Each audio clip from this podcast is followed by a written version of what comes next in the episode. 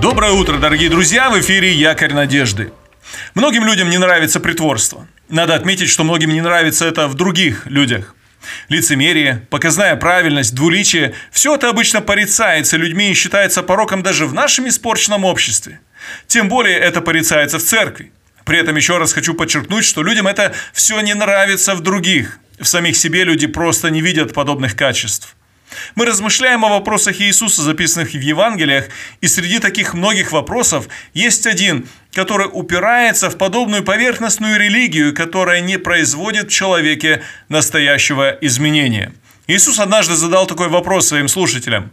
«Что вы зовете меня, Господи, Господи, и не делаете того, что я говорю?» Послушайте текст, где записан этот вопрос.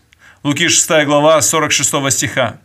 Что вы зовете меня, Господи, Господи, и не делайте того, что я говорю? Всякий, приходящий ко мне и слушающий слова мои и исполняющий их, скажу вам, кому подобен. Он подобен человеку, строящему дом, который копал, углубился и положил основание на камни.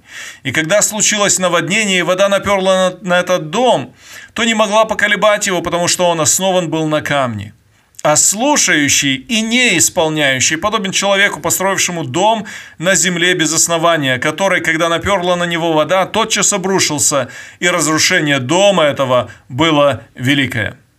В этом вопросе Иисус показывает склонность человека к поверхностному и ненастоящему. В данном случае обращается внимание на привычку к показной религии, в которой нет настоящего изменения – Наш учитель часто критиковал фарисеев и книжников за их пустое и лицемерное исполнение закона и отсутствие горячей любви к Богу и людям. Подобная поверхностная религия не способна помочь человеку в момент испытания, но приводит к краху и разочарованию. Этот вопрос Иисуса к своим слушателям во время его земного служения не потерял актуальности для наших дней. И сегодня множество людей довольствуются очень поверхностной и неглубокой религиозностью – Возьмите, к примеру, нашу страну, в которой очень много людей называют себя христианами.